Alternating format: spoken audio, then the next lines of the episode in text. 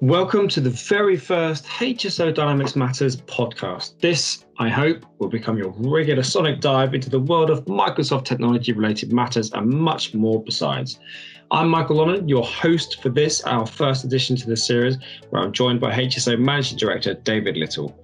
I don't want to give too much away, but by the end, you will know the most important first step to take before considering any technology agenda. So grab a brew, sit back, relax, and enjoy the show. Tea or coffee? Coffee, definitely in the mornings, although later at night, tea or lemon and ginger tea. How'd you have your coffee? Uh, old fashioned white with some sugar still. It's very difficult to get sugar in some places. Dog or cat? Uh, dog, definitely. But although we've had cats too, and the cat bossed the dog, obviously. I think you should tell. I think you should tell the listeners the name of your dog because I think it's a fantastic name. Uh, my dog's name is Gordon. It's just a And he's fantastic Ginger. name. And he's Ginger, Ginger Gordon. De Niro or Pacini? Pacini. Do you mean Pacini? Pacino?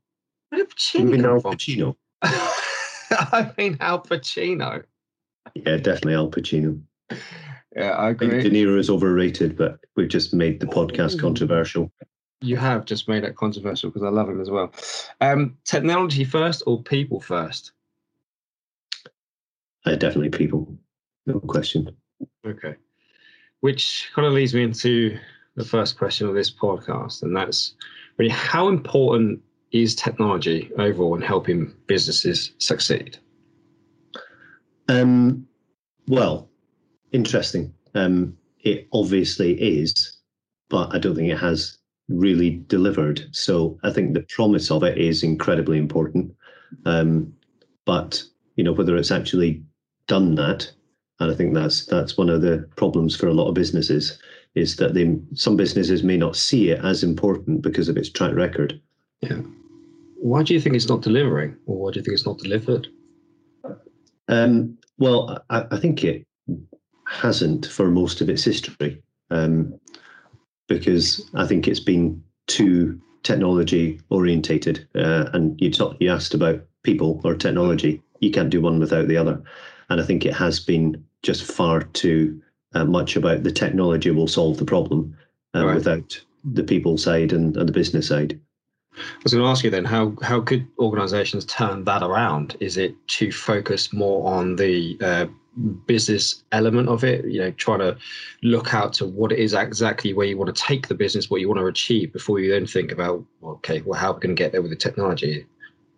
I would say uh, no, because um, people have always talked in those terms. Like, you know, if we put together a strategic plan and layer the technology against it, um, it will work.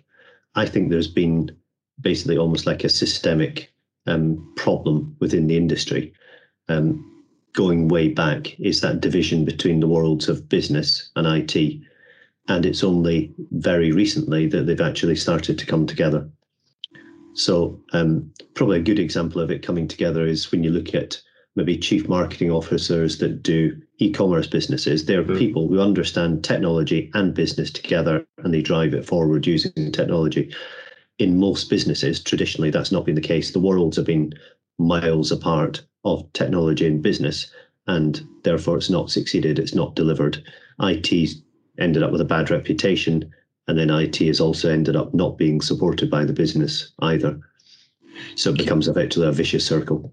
Yeah. So if you if you were going to offer some advice into organisations that might have caught themselves in that position or are thinking about the, the technology, how much, how should they perhaps approach not the selection process as such, but how they go about solving the problems that they're they're encountering?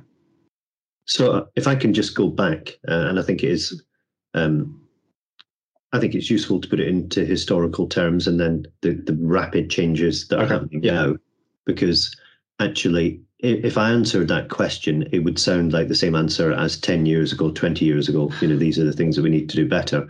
Yeah. And why it's changed. I think fundamentally it's changed because of uh, the cloud. Um, and when when the, when the cloud first of all came around, uh, a lot of people said, and I may have been one of them, well, what's the difference? It's just like a server somewhere else. It's just like outsourcing. But it then it's what then happened afterwards that has actually changed things rapidly, because the cloud um, it delivered things that very few IT departments could deliver themselves right. in terms of scale, security, that sort of thing, and therefore challenged the idea of having an internal IT department and its role. At the same time, outside of business technology, the cloud was obviously powering devices, mobile phones. So people saw the benefits of just you know how quickly things could be done, effectively uh, using uh, the cloud. Do you think uh, the evolution of technology and the use of technology is the, the cloud has become kind of the main focus, the main benefit? Well, I think where I'm going with this is that the cloud is the underlying enabler. It's almost like the first step because ultimately it is just a, a server. But what it's also meant, so whilst it's challenged the notion of what an internal IT department does, mm. it's also meant meant that the software, the next thing is, well, if you're going to have the cloud, you need to have standard software. There's no point in having, you know, as a single customer specific instance of software. What you need is basically a shared version of the software. Once you have that concept, then you have the concept of you can't customize it. Expensive customization is not an option anymore. Um, you can't change the system. Um, if you customize around the system, you can't then upgrade the system. So that makes projects simpler um, and faster. And it also forces business involvement in those projects because you, you basically need to work around uh, customization. Do you think there needs to be more alignment generally between IT and business, just as a, a matter of course of change? Com- completely. And th- there have been good examples in the past where the business, you know, there have been very good IT people on the board of businesses and, and they've done well. But traditionally, they have operated in uh, in completely different worlds, um, and most boards of directors would not have a technology representative on the board. Um, it would be reporting into finance uh, generally, sometimes into supply chain or uh, some operations function, but generally didn't have a seat at the board. Um, And that I think said it all. You think? Do you think that's a mistake? it, it is, and um, even today, many businesses still don't have technology literate boards um, and CEOs, and that is uh, particularly um, as we hopefully come out of COVID. Mm. It's just a, a complete um, you know non-debate anymore. Um, if if businesses don't understand how technology can help make their businesses more flexible and help you know, redefine the services that they sell, then they're basically not going to get through this. And I think businesses have had the shock of COVID uh, in, in many cases to really understand they have to basically properly embrace technology, not just invest in it, but really embrace it. And that, that and that's very different.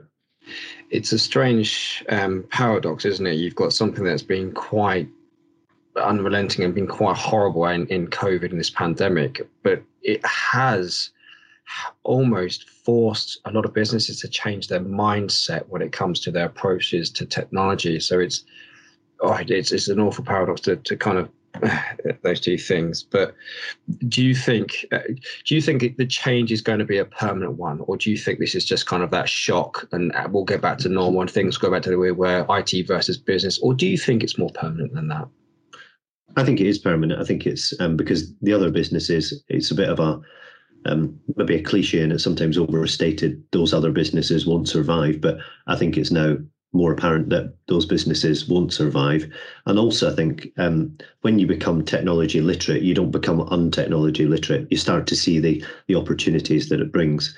I mean, one of the examples that I sometimes use is a bit silly example, but you can set up a, a business could set up a WhatsApp group that would immediately provide business benefit. That's how easy it is to deliver a mini IT project nowadays compared to the old days when you can do a single thing without it taking six or 12 months or, or even more.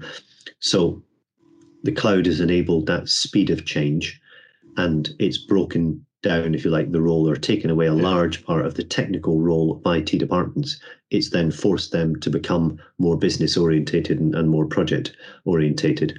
Um, and I think that's irreversible, but it still needs to needs to continue um, and and accelerate. And there's still a lot of businesses that are thinking in an old school way mm. and need to you know run quite quickly to catch up.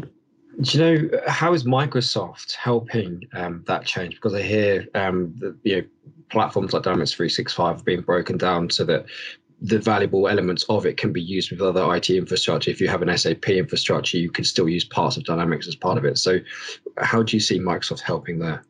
Yeah, Microsoft has been massive, and it's been amazing to watch things that seemed impossible, which is effectively dismantling their system. So they used to talk about um, monolithic um, IT or monolithic ERP, just a massive big lump of code that was incredibly difficult. And what they've done is they've had a very clear vision, which is to dismantle it and also to make it interoperable with other technologies. So it's not just about, you know, the ERP dominates, our ERP dominates. It's actually yeah. you can work with somebody else's HR system, you can work with somebody else's data, um, and still use the analytics suite from Microsoft. So that that idea of being able to do things quicker and make them interoperable is is absolutely key. And then when businesses start to see that they can get benefits quickly, they then can do a lot more projects. So then then we get out of the, the vicious circle and into a virtuous circle of, of, rapidly doing projects, rapidly doing benefits. Um, and Microsoft is doing an incredible amount to facilitate that, not just in the technology, they're trying to um, you know, but also in the way that they approach customers too. They're trying to help um, customers become better at implementations. Their partners do do things in a standard way to make sure that those benefits get delivered uh, more reliably and, and more quickly. There was a piece of advice that you would give to uh, an organization that was looking to take advantage of Microsoft technology, for example, because they, they had a particular pain point that wouldn't allow their business to grow in a particular way. Where should they start? Where would you advise that they start in their consideration of how to go about solving those problems? So they need a change management agenda um, at the heart of the business, um, and it's not something that is. I think when when they have a real understanding of what change management means, it means by definition it grows across all parts of the business. It's not something that you can just delegate. Um, so businesses can get help from us, for example, around change management, but uh, ultimately that's about facilitating them to become good at change management in their business and it has to become has to permeate the whole business. Um, it, it's bottom up in terms of people pulling the system in but it's also it's the top down um, enablement and facilitation of, of that technology. I mean that that is the number one thing I really hope you enjoyed the first edition. It was a real pleasure recording it and chatting with David, who always has a ton of insight to share. And in this case, including the fact he has a ginger dog called Gordon, which is a terrific conversation piece if you're ever lucky enough to spend time with him. David, that is, not Gordon. Stay tuned for more Dynamics Matters podcast as we'll be releasing these weekly now. You can expect topics around how to build an agile business, why your analytics is lying to you, how to create a modern workplace, and much, much more. Make sure you visit www.hso.com forward slash dynamics hyphen matters. Until then, take care of yourselves.